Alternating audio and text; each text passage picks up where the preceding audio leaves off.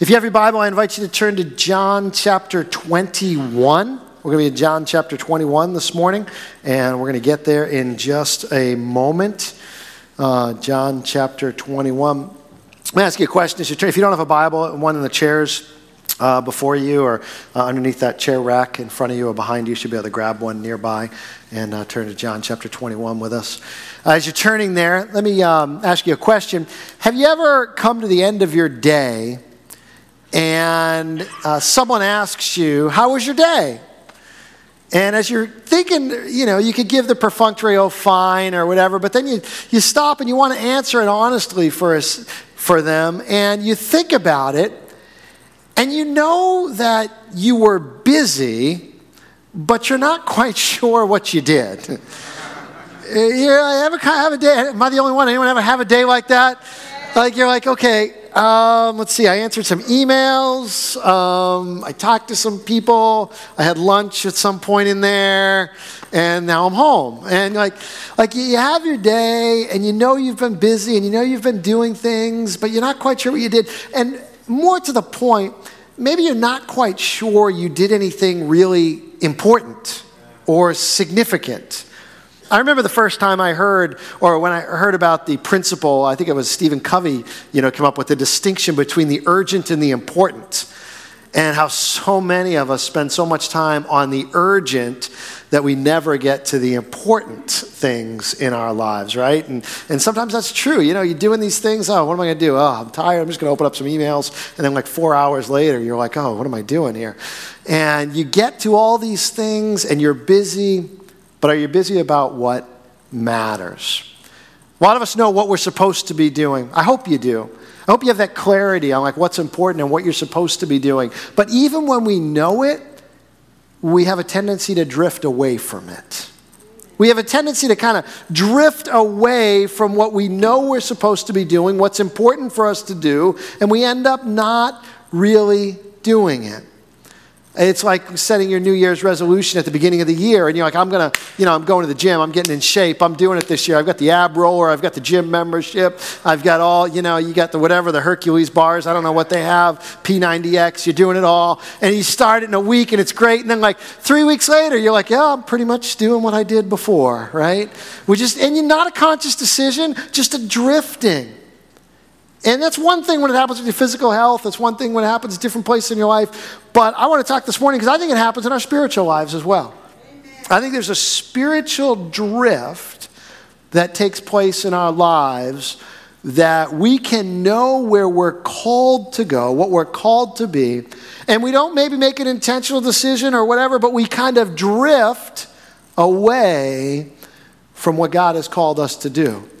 And why is that? I want to talk this morning about why is it that we drift away and how can we get back on task to what God has called us to do. And we're going to be looking specifically in the life of one person, a group of guys, but one person in particular who seems to drift away from what God has called him to do. So we're going to look at that in John chapter 21 in just a moment. Now, if you're if you're somewhat keen and paying attention and you've been here a little while, you're going, Pastor Rick, John 21. Okay, I'm not that sharp, but I think last week you preached out of John 16. And, you know, I'm not a math guy, maybe, maybe but, but 16, 21, you're skipping a big chunk of scripture there.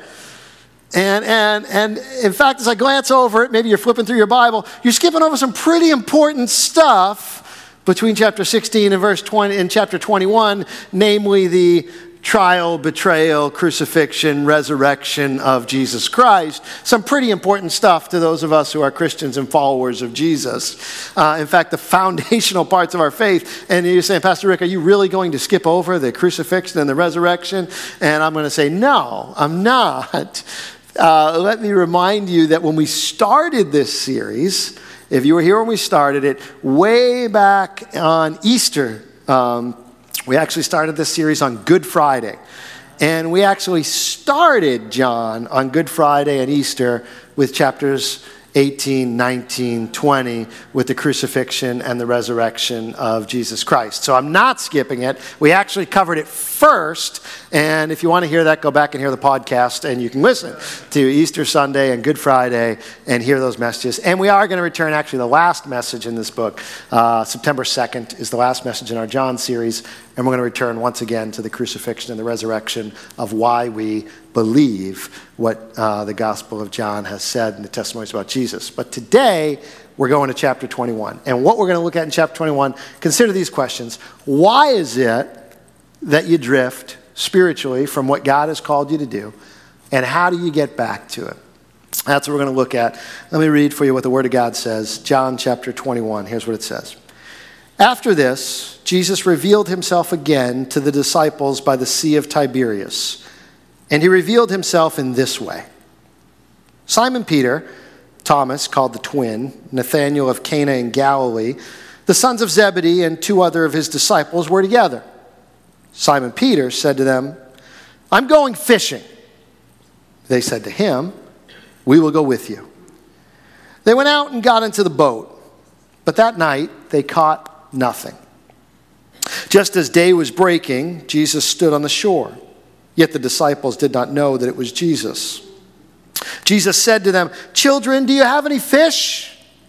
They answered him, No. He said to them, Cast the net on the right side of the boat, and you will find some. So they cast it.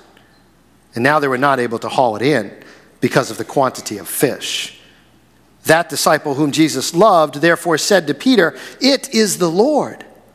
When Simon Peter heard that it was the Lord, he put on his outer garment, for he was stripped for work, and threw himself into the sea. The other disciples came in the boat, dragging the net full of fish, for they were not far from the land, but about a hundred yards off. When they got out on the land, they saw a charcoal fire in place, with fish laid out on it, and bread. Jesus said to them, Bring some of the fish that you have just caught. So Simon Peter went aboard and hauled the net ashore full of large fish, 153 of them. And although there were so many, the net was not torn. Jesus said to them, Come and have breakfast. Now, none of the disciples dared ask him, Who are you? They knew it was the Lord. Jesus came and took bread and gave it to them, and so with the fish. This was now the third time that Jesus was revealed to the disciples after he was raised from the dead.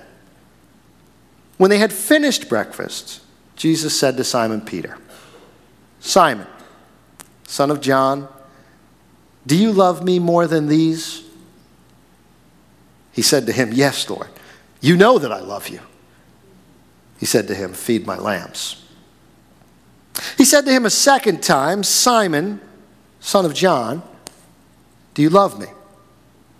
He said to him, Yes, Lord, you know that I love you. He said to him, Tend my sheep. He said to him the third time, Simon, son of John, do you love me? Peter was grieved because he said to him the third time, Do you love me? And he said to him, Lord, you know everything. You know that I love you. Jesus said to him, Feed my sheep. Truly, truly, I say to you, when you were young, you used to dress yourself and walk wherever you wanted.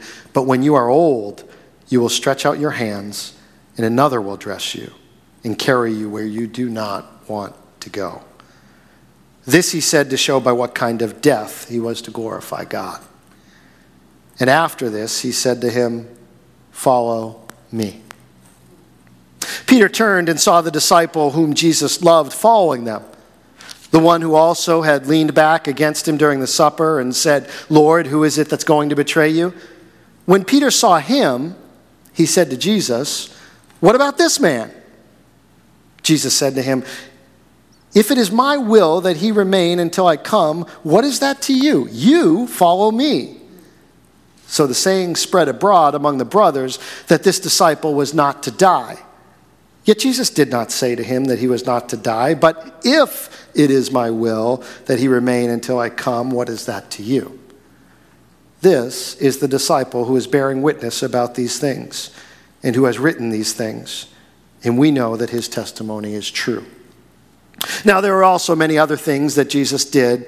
Were every one of them to be written, I suppose that the world itself could not contain the books that would be written. The Gospel according to John. Where are we in the story? Well, as I said, John chapters 17, 18, 19, and 20, a lot has happened. Judas betrayed, Jesus was tried, Peter denied, disciples deserted, Jesus crucified, Jesus placed in a tomb, Jesus resurrected, Jesus appeared, and that's where we are, John chapter 21. And that's what happened. All this happened. Peter has denied Jesus. He's been crucified, Jesus. He's risen from the dead. He's appeared. And now, Jesus has risen from the dead, ultimately defeated death and the grave. He's extended salvation from sins and eternal life with God to all who will put their faith in Him. It is the most remarkable event that has happened in all of human history. Time will be split itself based on this occurrence of, of time before Christ and time after, uh, time during Christ's reign on the earth, as we would look at it as Christians. This message is so powerful that within a few hundred years, uh, of this, the, much of the known world will know the name of Jesus, and the emperor of Rome himself, within the fourth century, will profess to be a Christian. This is an incredibly significant moment in all of history. And these men were there. They were eyewitnesses. And so, what do they do? They go fishing. They go fishing. I mean, what they're saying here is if you were there and maybe you heard about all that Jesus had done and you thought, man, I'm hearing these stories about Jesus. I'm hearing how incredible it happened. I know Peter. I know where he lived. I'm going to go and get the story straight from the horse's mouth. And you go over to Peter's house and you look in and the door is shut and everything's quiet and you're peering around and no one seems to be around. And you go around the back of the house and you see on the little sign on the door that says, Gone fishing. And you think, how can this be? Most significant moment in all of human history. What do you want to do, guys? Let's go fishing. Now, to be fair and completely honest, we don't know why Peter and the boys go fishing. Much has been made of it in Christian scholarship. Were they abandoning their spiritual work? Were they going back to their old ways of life? With Jesus gone, did they not know just what to do next? Did they think the whole Jesus calling thing was over? Were they simply hungry? We don't know. God doesn't tell us. But what we do know is that prior to this instance in the book of John, we don't see them fishing since Jesus called them first out of that fishing industry. And then after this instance that I'm going to call the recall, I think Jesus recalls them. So after the recall, we never hear of them fishing again. Book of Acts, you don't see them going out fishing. You the uh, early church, you don't hear of them fishing. All we know is that before this, their life with Jesus, they didn't fish. After this, their life with Jesus, they didn't fish. But here they are. Jesus is resurrected. They don't know what to do. They go fishing. Before we're too hard on Peter and the boys, let's remember that aren't we all kind of like that sometimes? Because it was not just these disciples that had a call on their life, all disciples of Jesus have a call on their lives.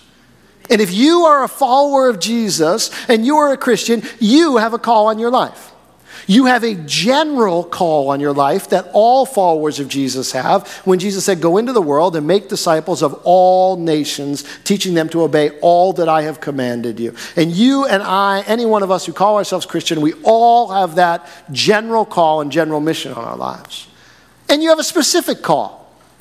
You have a particular context where God has placed you. You have particular gifts and talents that God has put you, in. You have particular people that God has put you in relationship with. You have a specific call on your life. And we all have these. But like these first disciples, we don't always find ourselves working in our call but rather out in a boat. Fact, there may be times in your day when you're about doing things that are keeping you busy but maybe not important that someone comes by and you don't even realize that there's an opportunity that God has given you, that someone is looking for more information, that someone is looking for more about this life with Jesus, and you might not recognize it because you, in a sense, have hung out the gone fishing sign.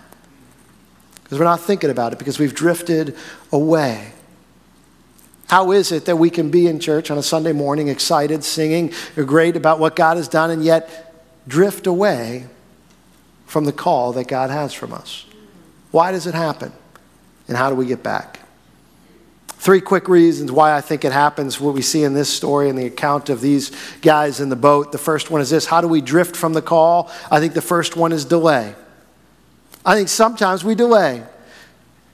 You know that God has called you. You know that God has something for you to do in your life. You know that God has a purpose for you, but you've got a lot of other things to do.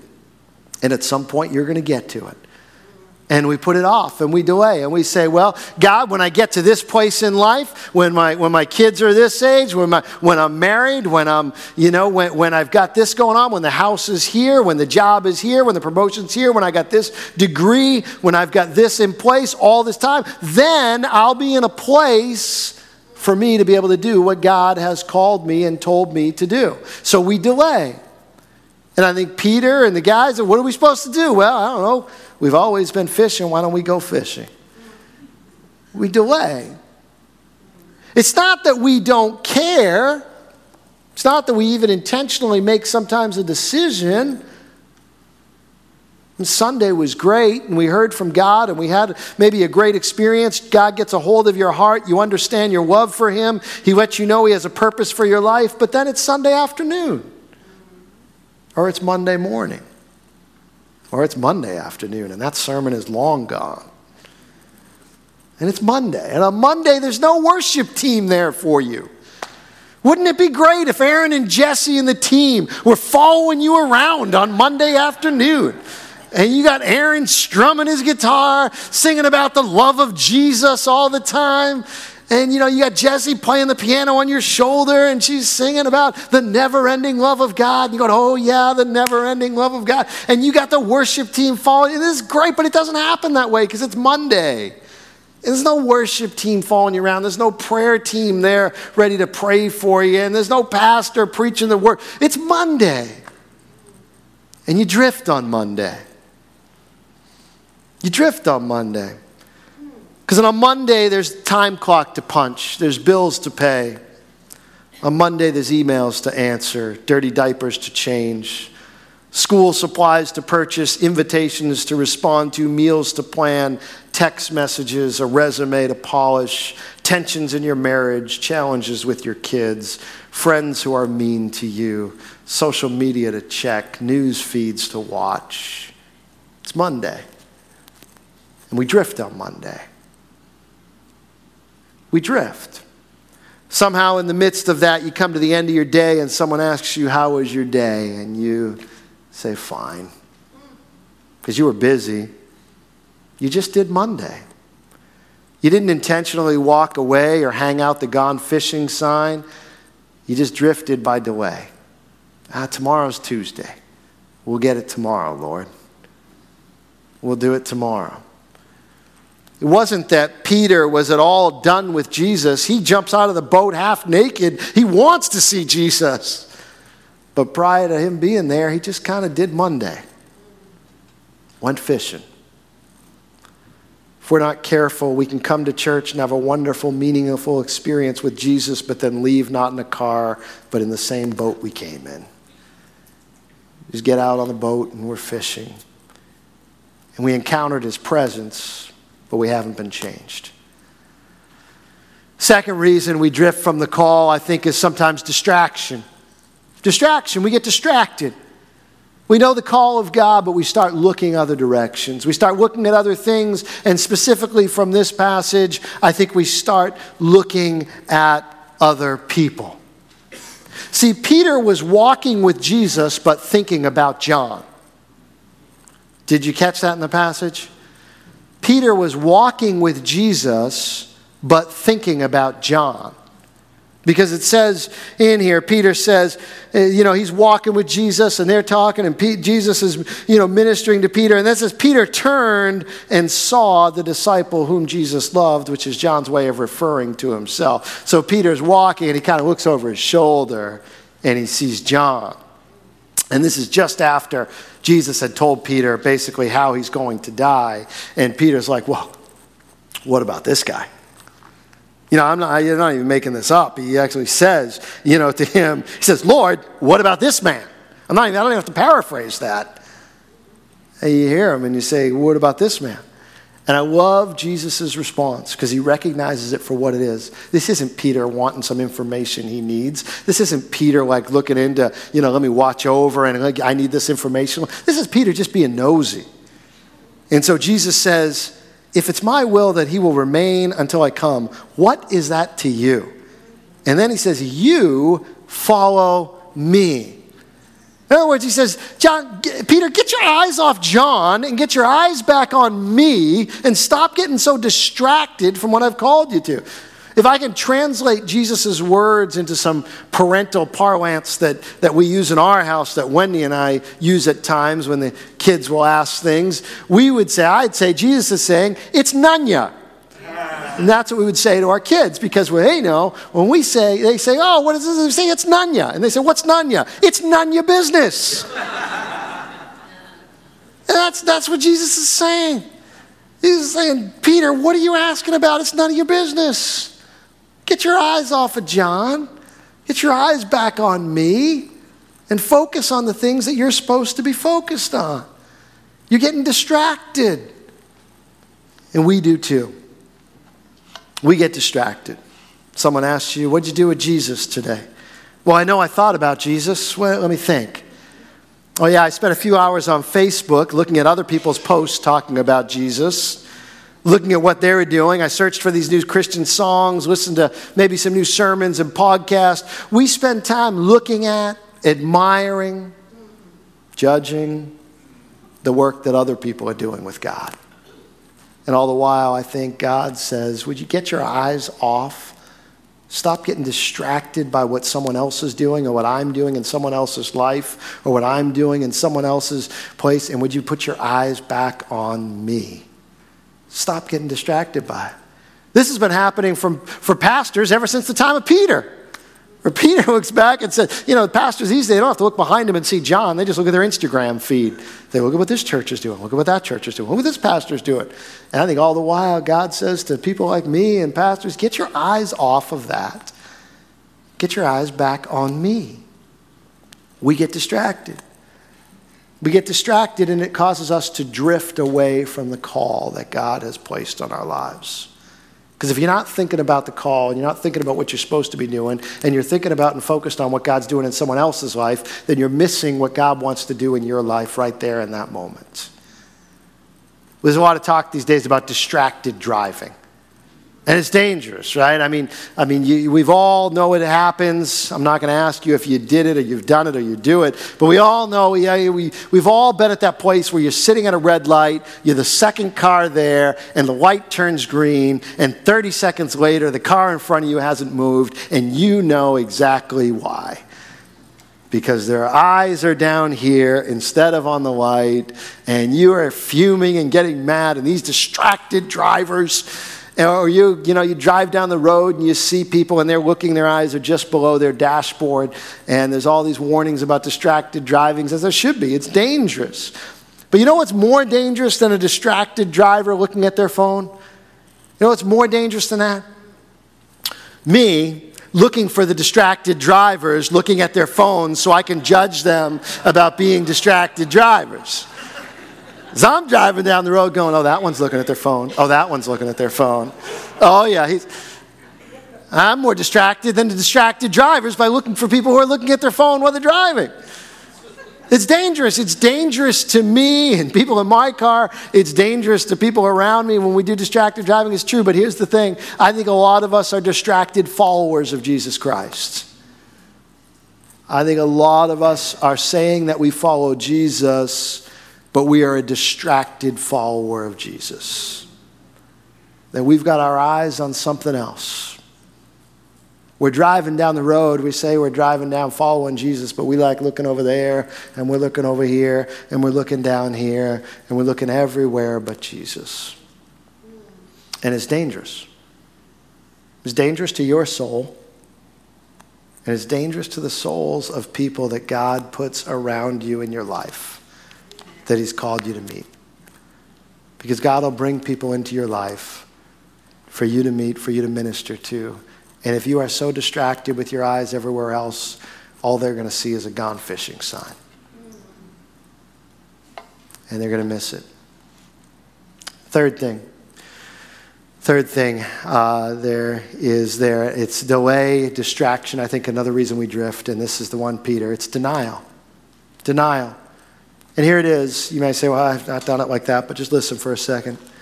Because denial is the fact that I think Peter knew that he had failed Jesus. He knew, he, no one had to say it to Peter.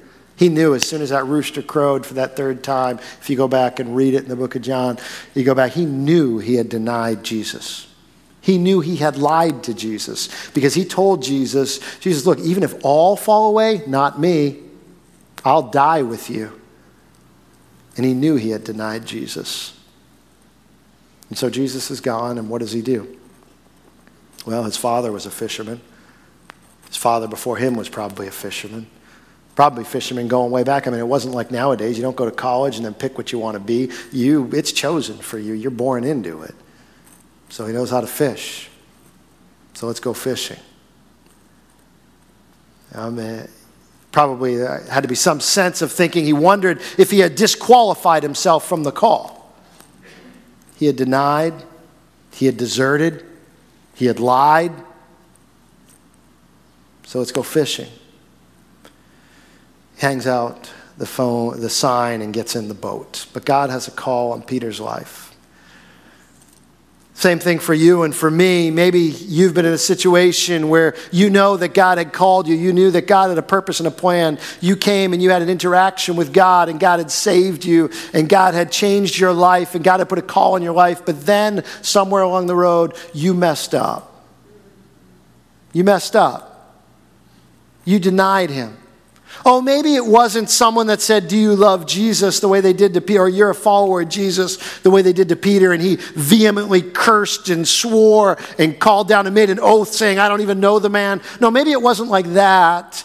But it was you going to church on a Sunday morning, worshiping Lord and singing praises to God, and then going home on a Monday and living life exactly the opposite way and allowing your life and your mind and your body to go places that you knew Jesus didn't want you to go, and allowing you to be and live a hypocritical life that you knew God wasn't calling you to live. And at some point along the line, you know you denied Jesus as your Lord. I mean, you still follow him, you're here, but you wonder if you've disqualified yourself from the call. You wonder if what you've done has disqualified you from the call that you knew one time you had on your life. That maybe God can't use me now. Maybe, maybe God can't use me now. You hurt people. You deserted Jesus. Maybe you feel I had my opportunity and I blew it, so you might as well hang out the gone fishing sign and get back in the boat. But Jesus had another plan for Peter, and he has another plan for you. And the plan is the recall. Jesus makes a recall. See, a recall is issued when the product isn't working the way the manufacturer had intended it to work. And so Jesus issues a recall on Peter. He gives him a new call. He comes to Peter, and the recall happens with two important components. And we're familiar with them because John introduced us to them way back in chapter 1. When we first saw Jesus come on the scene way back in John chapter 1, John introduced him with these words Jesus was full of grace and truth. And when he calls those first disciples, he calls them full of grace and truth. And when he recalls Peter, he recalls him with grace and truth. See, he comes to Peter full of grace. And you're going to have to, if you're in this situation where you feel like you've deserted, you've delayed, or you've been distracted, or you've denied Jesus, you're going to have to be faced not only with grace, but with truth. But Jesus comes to him full of grace because Peter didn't deserve it. Remember, Jesus comes to Peter, and all Peter deserved was to be kicked to the curb. Man, you, I, Peter, Jesus could have said, I knew what was in you. I told you what was in you. I told you this was going to happen. You didn't believe me. It happened. We're done. But he doesn't do that. Comes to him full of grace. Comes to him and says, Let's have breakfast together. And then he comes to him and he talks to him to restore him. He comes giving him a second chance. He comes giving him a third chance. He comes offering restoration and hope, and he comes in grace, making the first move. And God always does this, and he does this with you. And if you've come to the place where you have denied or deserted or left God, and you know that the life that you lived has not been the life that God would want you to live, he comes to you full of grace, offering you, offering you a way back, offering you hope offering you a, another uh, chance at the call, offering you another opportunity to be in relationship. He comes, he does not write you off, he comes to you full of grace. But he comes in truth too. It wasn't this greasy grace of, hey, Peter, let's just swipe this under the carpet. We're going we're gonna move on. You know, we're gonna forget this ever happened and uh, let's go. You know, forget about this. Don't worry about it. It's all covered by the cross, anyways, and let's move on. No, he, he confronts him in truth. And you know this by the clues that are in the passage that might be overlooked if you're not careful. John makes it very clear that what Jesus is doing with these three questions is confronting what Peter did in his three denials. You know this because he asked the question Simon, son of John, do you love me? The last time that Jesus called him by name was actually way back in chapter 1, and he said, Your name will no longer be Simon, it will be Peter, because you will be a rock. But he has shown himself to be anything other than a rock. And Jesus calls him not Peter, but Simon, the name he had before he had encountered Jesus. He says, Simon, son of John. Do you love me? Another clue in the text is that, uh, that Jesus has cooked breakfast on what's described as a charcoal fire. Small detail might be overlooked, but if you are familiar with the Greek, you would know the only other time in the book of John that word for charcoal fire is used is when Peter is warming himself around a charcoal fire when he denies Jesus. And John is reminding us that this is hearkening back to that moment. Another clue is the first time Jesus asked the question, he says, Simon, son of John, do you love me more than these? And what is the these? Well, people have argued about that. What are the these? Is it more than you love these other disciples? Well, that doesn't make much sense. Peter, that wasn't Peter at all. He was always all out for Jesus. Or is it more than these, meaning the fish? You know, do you, do you love me more than this way of life? Maybe, could be. But I think what makes the most sense is Jesus was confronting Peter's hubris of words that he said earlier when he said, Even if all fall away. Not me, Lord. Not me. I'll stick with you even if I have to die. And Jesus, in his first question, Peter, do you love me more than these? Because you said you did, but we know now what happened. I think he's confronting me with truth. Peter, with apart from me, it's, it, you can do nothing. It's not about your hubris. It's not about your, your, your machismo, Peter. It's not about that. He says, Do you love me more than these? And he, he confronts him and he brings up, but then, of course, the, the, the hallmark is that he asks it three times. And it says the third time he asked him, Peter was grieved. Well, why was he grieved? Because he's tired of Jesus asking him questions? No, because he knows he denied Jesus three times. And now Jesus asks him three times, Do you love me? And he's restoring him.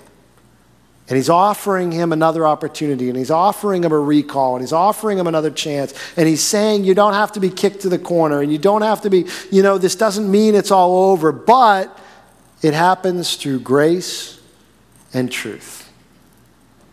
And it's the same thing with you and with me. That maybe you have drifted away from your call, and you have drifted away from what you know God has called you to do. This morning is your opportunity to come back.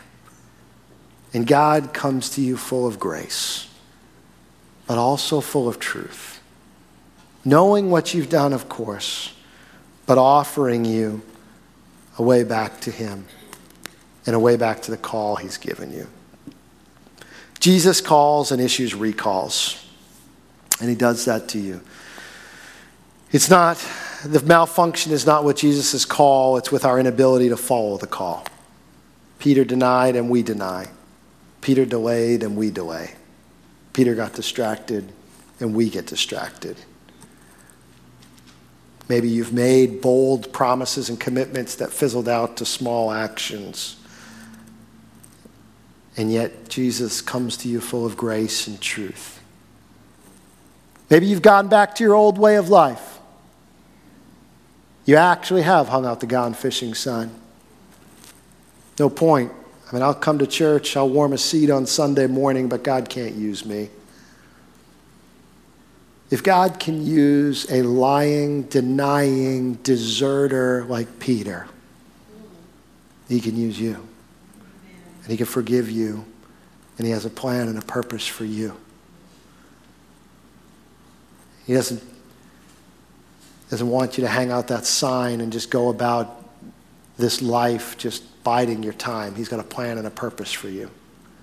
Amen. Jesus is standing on the shore and asking you the question Do you love me? And if you do, you'll do what I have called you to do. I'm going to ask our music ministry to return as we close our service this morning and respond to God's word. Perhaps today you're reminded of something God called you to do. And it's not that you don't want to do it, but you tried and you failed in some way. Or you can't really put your finger on it, but you drifted from the call. Good news Jesus issues recalls. And today, Jesus is extending to you both grace and truth.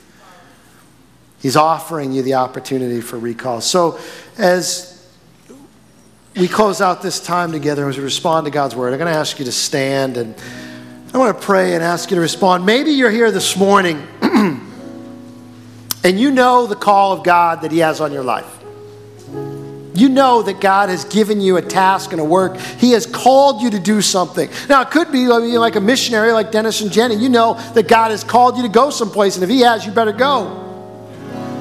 Maybe God has called you to fish. Well, you better go fish. Maybe God, I don't know what He's called you to do. Called you to serve in children's ministry, called you to share Jesus with somebody at work, called you to start something that you haven't started yet, but you haven't done it. This morning is your opportunity to come to God. Say, God, I, I don't want to delay anymore. I don't want to get distracted anymore. I, am not going to let denials or what I've done in the past to keep me from the call that you have on my life. That this morning, today, in this moment, I'm going to pursue the work that you have for me that I'm going to pursue that purpose and that mission that you have. And if that's where you are this morning, I encourage you to respond to God's word by coming to Him and say, God, I'm coming after that call. I want that call. I don't want to be delayed or distracted. I want to pursue it with my whole heart, with all my passion, with all that is within me. If that's you, I encourage you to respond to God's word. But if you're here this morning and maybe you're saying you're a follower of Jesus, but you don't know the call, yeah, you know you have that general call of, uh, of everyone making disciples, but you don't know the specific call. You don't know, you want to know what God wants for you. Then this morning is the perfect opportunity for you to ask God, God, what is it you have for me? God, I love you. I want to serve you. I want to give my whole life for you. I, everything I have is yours. What do you want from me? Where can I serve you? What is your call on my life? Maybe it's been a while since you've brought that question to God. This morning, this is the moment to come to God and say, God, what is it that you want me to do? Because I'm fine out here on the water fishing if that's what you want me to do. But if you've got something else that I need to be about, that I need to be putting my energy and my time and my effort and my energy into, that, then God, just show me. Show me. Open up my eyes to the people around me that you have called me to reach and touch. Open up my heart to respond to what you've called me to do. And so I'm going to pray, and as the worship team plays, there's going to be some of our elders who will be up front, and they're going to be available to pray with you. If you've got any prayer need, they'll pray with you. But if you have something on this message and you want someone to pray with you, maybe you need to confess, I've been distracted, I've denied, and would you pray for me? Or maybe you're coming, you're saying, I don't know the call of God on my life, and I want to know the call of God on my life. Would you pray for me? You can do that with these up front, or you can come and maybe just stand here or kneel here and come and seek God's face and say, God, I need you. I want to know my I want to know that call. God, I want to pursue that call in my life. This is that time just to respond to God's word and encounter the living God. Don't leave this room. If you don't know that call, don't leave this room without asking God to show it to you. This is a sacred moment because once you leave this room, it's Sunday afternoon and it's quickly Monday. And you'll be tempted to get distracted and you get tempted to, to have your face and your heart turned to other things. But now, in this moment, come to God. Listen to His voice. Let Him speak to you. Father, we are prone to wander, as the hymnist wrote so many years ago. Our hearts are so prone to wander, God. Lord, we drift we drift away from you. We drift away in our walk with you. We drift away from your call. We drift away from your work. But Lord, in this moment, today, this morning, right here, would you call us back? Lord, would you just do the work that you need to do in our lives? Those that just need to be forgiven and experience the grace and truth, would you just do that even now as they come to you? Those that need to know the call that you have and the work that you have for their life, would you this morning speak, open our ears, and Lord, would your voice speak to us, Lord? Lead us now, we pray. We ask it, Lord, that you would lead us. Speak to us.